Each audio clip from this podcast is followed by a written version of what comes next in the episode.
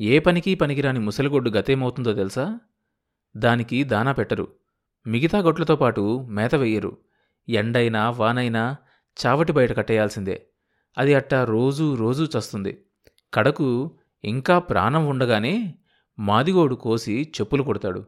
ఈ బాధలేమీ లేకుండా మన దున్న దున్నుతూ దున్నుతూ కాడి మెడ మీద వేసుకునే పోయిందిరా. దాని రుణం అది తీర్చుకొని హాయిగా కన్నుమూసింది. అదృష్టం అంతే దాందేరా? మనుషులకు కూడా రాదురా ఆ అదృష్టం. తాతయ్య తను ఇంకా దున్నను గురించి బాధపడుతున్నాడనుకుంటున్నాడేమో. తాతయ్య చెప్పాక తనకు దిగులు తీరింది. బెంగపోయిందిగా దుప్పటి పరిచి పడుకుని తాతయ్య గురించే ఆలోచించసాగాడు రవి. తాతయ్య నీకు చదువు రాదు కదా? ఇదంతా నువ్వెట్టా నేర్చుకున్నావు? మనవడి ప్రశ్న అర్జునుడు వేసిన నమస్కార బాణం ద్రోణాచార్యుల వారి పాదాల ముందు పడినట్లు తాతయ్య ముందు పడింది.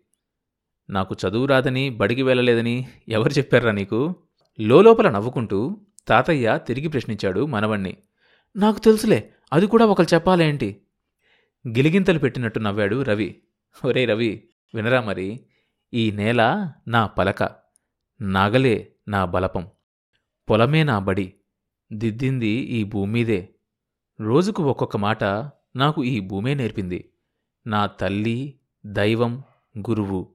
ఈ భూమేరా రవి ఇప్పుడు చెప్పరా మనవడా నీ బడి గొప్పదో నా బడి గొప్పదో? నీ చదువెక్కువో నా చదువెక్కువో కార్తీక మాసం. సందగాడ మొదలెట్టిన వాన నడిరాత్రైనా ఇంకా వదల్లేదు. సాంబయ్య చుట్టపొగ వదులుతూ మెరుపుల్లో వర్షపు దారల్ని చూస్తూ పాకమీద తాటాకులు వానకు గాలికి చేస్తున్న చప్పుళ్ళు వింటూ పాకలో కుక్కి మంచంలో దిగాలుగా కూర్చొని ఆలోచిస్తున్నాడు. ఏమిటో ఆ విలయం. కార్తీక మాసంలో ఇంత వర్షం ఎప్పుడన్నా ఉందా? ఏదో శాస్త్రానికి నాలుగు చినుకులు పడ్డం కద్దు. కానీ ఈ వానేంటి? పంట మీదున్న చేలు ఏమవుతాయి? వరి పాలు పోసుకుంటూ ఉంది. కంకులు వంగి వాలితే ఇంకా పంటేం దక్కుద్ది? పాలు కారిపోయి తాలు తప్ప రాలుద్ది. వరదేసి మురుక్కొట్టిందంటే పురుగు మాత్రం పట్టదు? ఈ పట్టు వదలకుండా తెల్లార్లు కొట్టిందంటే ఇంకా ఏముంటుంది? నోటికాడ కూడు మట్టిపాలవుతుంది. సాంబయ్య వదులుతున్న పొగ బయటికెళ్ళలేక పాకలోనే సుడులు తిరిగిపోతుంది. ఉరుము ఉరిమి మెరిసినప్పుడల్లా పాకలోనే పొగమొగాలు కనిపిస్తున్నాయి సాంబయ్యకు. తను మనవడు రెక్కలు ముక్కలు చేసుకుని మూలుగు పిండి సాగు చేశారు. అర్ధాకలితో ఉండి పొలానికి ఎరువు తోలారు. గుడ్డ గోసే చూసుకోకుండా విత్తనాలు కొని నారు పోశారు. నారు పెంచి నాటు వేశారు. దున్నపోయిన తర్వాత తను మనవడు పశువులై పొలం దున్నారు పార దమ్ము చేసి భూమిని పదును చేశారు. తన నడుములు పడిపోయినాయి మనవడి చేతులు బొబ్బలెక్కినాయి పైరు నవనవలాడుతూ ఏపుగా పెరిగింది. బాగా దుబ్బు చేసింది. నిండుగా గుత్తంగా కంకులు విడిచింది. ఒక్క వారం పది రోజులాగితే వరి కోతకొచ్చేది. అమావాస్య ఒకటి రెండు రోజులుందనంగా కోసి కుప్ప వేసే పని. పండగెళ్ళగానే కుప్ప నూర్పిలు చేసే పని. ఎట్టా లేదన్నా రెండు పుట్ల ధాన్యం కళ్ళ చూసేవాడు అదే మంచి భూమైతే తను చేసిన చాకిరీకి పోషణకు మూడు పుట్లకు తక్కువ పండేది కాదు. మూడేంటి? తన తూర్పు పొలం కాంతమ్మ మనవర్తిది. ఎకరం రెండు పుట్టలు రాల్చలా? ఫెలఫెలా ఉరిమింది. సాంబయ్య కళ్ళు జిగేలుమన్నాయి ఆ వెలుగులో మనవడి ముఖం మెరిసింది. సాంబయ్య లాంతరు వత్తి పైకి తోసి మనవడికేసి చూశాడు. రవి ఆదమర్చి నిద్రపోతున్నాడు. వచ్చిన కొత్తలో ఇట్టా వానబడితే ఎగిరిపడేవాడు. ఒక్కోసారైతే లేచి చుట్టేసుకొని వణికిపోయేవాడు. ఫెలఫెల మిన్ను విరిగి మీద పడ్డట్టయింది సాంబయ్యకు. ఎక్కడో పిడుగుపడిందనుకున్నాడు సాంబయ్య. రవి కదిలి చలికి ముడుచుకొని పడుకున్నాడు. కప్పులో నుంచి నీటిబొట్లు జారి రవి నుదుటి మీద పడ్డాయి. సాంబయ్య కుక్కిమంచం పక్కకు లాగి మనవడికి దుప్పటి కప్పి లాంతరు ఒత్తి తగ్గించాడు. మనవడి పక్కన కూర్చొని మళ్ళీ చుట్ట నోట్లో పెట్టుకొని పీల్చాడు. ఒట్టి గాలి బూడిద తిప్పి చూసుకున్నాడు. చప్పగా ఆరిపోయింది. అగ్గిపుల్ల తీసి వెలిగించాడు. ముట్టుకోలేదు. మళ్ళీ కొడితే అగ్గిపుల్ల విరిగిపోయింది. నిప్పెట్ట దమ్ముకుంది అనుకుంటూ వంగి మంచం పక్కన లాంతరు తీసుకుని పైకెత్తి ఒత్తి పెద్ద చేశాడు కొక్కి నొక్కి గ్లాసు పైకి లేపి చుట్టదూర్చాడు బర్నర్లో ఉన్న ఒత్తికి చుట్ట ఆనించి లోపలికి పీల్చాడు. ఒత్తిమంట గప్పు గప్పున చుట్టమీదకు వంగి వాలిపోతూ ఆరిపోయేట్టుగా అనిపించింది. సాంబయ్య చుట్ట కాల్చుకొని ఒత్తి తగ్గించి లాంతరు మళ్ళీ కింద పెట్టాడు. చుట్ట కొసవేలతో ఒత్తుకుంటూ సాంబయ్య కళ్ళు చిట్లించుకొని బయటకు చూశాడు. వర్షం తగ్గిందా? తగ్గినట్టే ఉంది. పాక కప్పు మీద మూత అంతగా లేదు. బయట గాలి వానమోత కూడా అంతగా వినిపించడం లేదు. చూరు కార్చే నీళ్ళ మూత కూడా క్రమంగా తగ్గిపోయింది. సాంబయ్య చేతికర్ర తణుపుకొని తీసుకున్నాడు. కర్ర ఊతం వేసుకుంటూ పాక చూరు కింద నిలబడి బయటకి చెయ్యి పెట్టి చూశాడు. ఒక్క చినుకు కూడా పట్టం లేదు. వాన వెలిసింది. సాంబయ్య పాకలో నుంచి బయటకొచ్చాడు. తల పైకెత్తి ఆకాశం కేసి చూశాడు. తెలిమబ్బులు పరుగులు తీస్తున్నాయి. చుక్కలు మినుకు మినుకుమంటూ మబ్బుల్లో నుంచి తొంగి చూస్తున్నాయి. సాంబయ్య చూస్తుండగానే మబ్బులు విడిపోయినాయి. ఆకాశం నిర్మలమైంది. సాంబయ్య మనసు తేలికపడింది. కాలి బొటన వెలితో నేల మీద గుచ్చి చూశాడు. దుక్కి దుక్కిన్నర కంటే ఎక్కువేం పడుండదు. అంతే అంతకు మించి లేదు. అయితే పర్వాలేదు ఈ వాన ఏం చెయ్యదు. మానుకాయ ఏమన్నా ఉంటే రాలిపోతుంది. అది మంచిదేలే. ఇక ఈ పట్టున ఆగితే పంట చెక్కు చెదరదు. మనవడి అదృష్టం వాడి రెక్కల కష్టం అక్కరకొచ్చింది. తనకు తెలుసు వాడు వృద్ధిలోకొస్తాడు.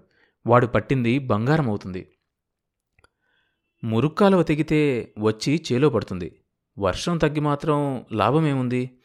ఇంక పంట తన చేతికి ఏమొస్తుంది కొత్త కాలవకు దిగువన మురుక్కాలవకు కనకయ్య పొలానికి మధ్య ఉన్న పల్లాలు మెరకలు చదును చేసి సాగు చేశాడు. కనకయ్య చేలో నీళ్ళు పోవాలంటే పక్కనున్న మురుక్కాలవ నుంచే పోవాలి. వెనకటి రోజుల్లో ఆ పొలం తన కింద ఉన్నప్పుడు మురుక్కాలువ సజావుగా ఉండేది. చేలో గండి కొట్టి మురుక్కాలువలోకి పెడితే ఎంత వరద నీరన్నా అందులోకే తోసేసేది. కానీ ఇప్పుడు మురుక్కాలువ ఎక్కడికక్కడ మేటలు వేసిపోయింది. పాతిక ఇరవై ఏళ్ళుగా ఇంత మట్టి తీసినోడ్లేడు గట్టిగా రెండు దుక్కులు కొట్టిందంటే మురుక్కాలువ ఎగదంతది. ఇంక కనకయ్య చేలో నీళ్ళెట్లా పోతాయి? ఆ లెక్కన నీరు తీయాలంటే వారం పడుతుంది. ఈ తరుణంలో వారం రోజులు అంత లోతున నీళ్ళుంటే పంటకు పంట నష్టం గడ్డికి గడ్డి నష్టమవుతుంది. చప్పున ఆ మురుగు పోవాలంటే మురుక్కాలవకు గండి కొట్టాల్సిందే. ఆ ఊహలో సాంబయ్య గుండె గండి కొట్టినట్టయిపోయింది. అట్టా జరిగితే ఇంకేమన్నా ఉందా? నిరుడు కనకయ్య తన చేనుకు దిగువన మురుక్కాలవ గండి కొట్టించాడు. కాబట్టే మురుగు దిగువన పడిపోయింది. అదే పని ఎగువన చేస్తే? ఎగువన మిగలదు. ఈ ఏడు కనకయ్య అంత పని చేయించగలడు. అసలే తన మీద కసిగా ఉన్నాడు. ఈ పాటికి గండి కొట్టించాడేమో. సాంబయ్య ఆలోచనలు ముందుకు సాగలేదు. మెదడు తిమ్మిరి పట్టిపోయింది. గబగబా తలగుడ్డ చుట్టుకున్నాడు. పార భుజాన తగిలించుకున్నాడు. కర్ర తీసుకున్నాడు. నిద్రపోతున్న మనవణ్ణి ఓసారి పరికించి చూసి పాకలో నుంచి బయటకొచ్చాడు. తల పైకెత్తి ఆకాశమంతా కలయ చూశాడు గొరకొయ్యలు పొడిచినయ్యే అనుకుంటూ దిబ్బదిగాడు సాంబయ్య. ఊరు మాటుమనిగి ఉంది. రచ్చబండల కింద పొడిచేటులో ఊర కుక్కలు ముడుచుకొని పడుకోనున్నాయి. సాంబయ్య కర్ర మూత విని ఓ కుక్క లేచి ఒళ్ళు విరుచుకుంది. ముట్టె పైకెత్తింది. అరవడానికి బద్దకించి మళ్ళీ దించేసుకుంది. ఎవరెట్టా పోతే నాకేం అన్నట్లు చలిగి ముడుచుకొని రెండో కుక్కను ఆనుకొని పడుకుంది.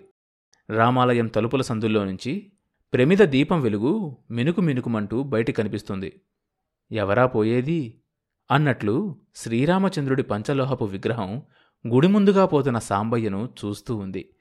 నూనె అయిపోయి కొడిగట్టి ఆరిపోవడానికి సిద్ధంగా ఉన్న జ్యోతిని చూడకుండా హనుమంతుడు రాములవారి పాదాలనే చూస్తూ కూర్చున్నాడు. చాకలివాడి మాట విని భర్త తనను అనుమానించి అడవిలో వదిలేసిన రోజు గుర్తు చేసుకుని తల్లి భూదేవిని స్మరించుకుంటున్నట్లుంది సీతమ్మ. ఆ రోజు భూదేవి ఆదుకోకపోతే తనను తల్లి కడుపులో దాచుకోకపోతే తన గతేం కాను ఎంతైనా తల్లి తల్లే. అందులో తల్లులను గన్న తల్లి భూదేవి. ఆ యమ్మ దారే వేరు. సాంబయ్యకు రామాలయంలో శ్రీరామనవమి నాడు దేవుళ్ళ విగ్రహాలను చూచినప్పుడల్లా కలిగే ఊహలు రాత్రిపూట ఒంటరిగా గుడి ముందు పోతున్నప్పుడు మాత్రం రాలేదు.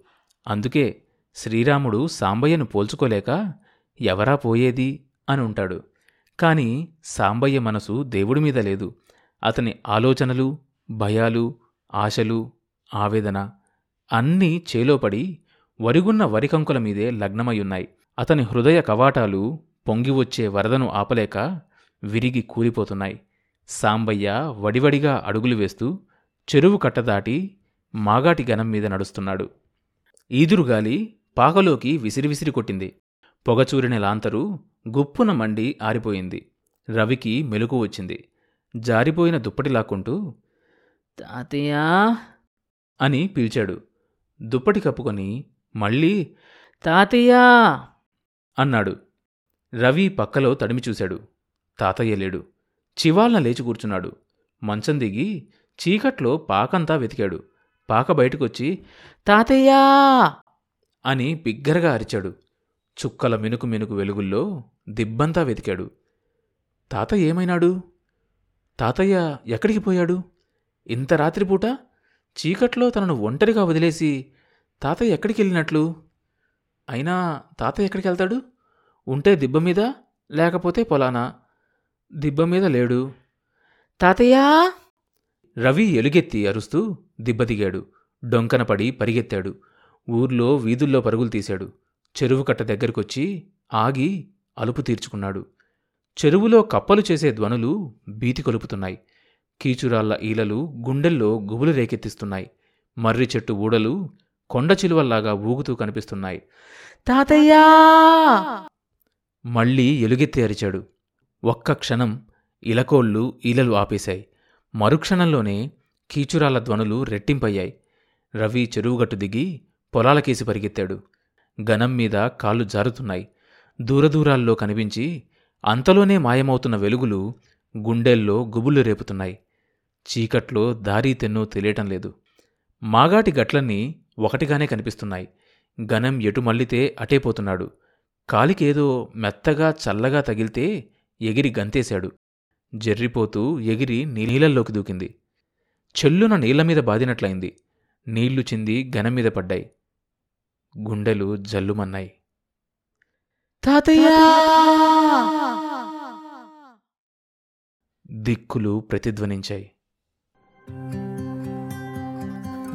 తర్వాత భాగం వచ్చే ఎపిసోడ్లో వినొచ్చు. ఈ షో అన్ని మేజర్ పాడ్కాస్ట్ ప్లాట్ఫామ్స్లో వినొచ్చు. కొత్త ఎపిసోడ్ రిలీజ్ అయినప్పుడు మీకు తెలియడం కోసం సబ్స్క్రైబ్ చేసుకొని నోటిఫికేషన్ టర్న్ ఆన్ చేసుకోండి.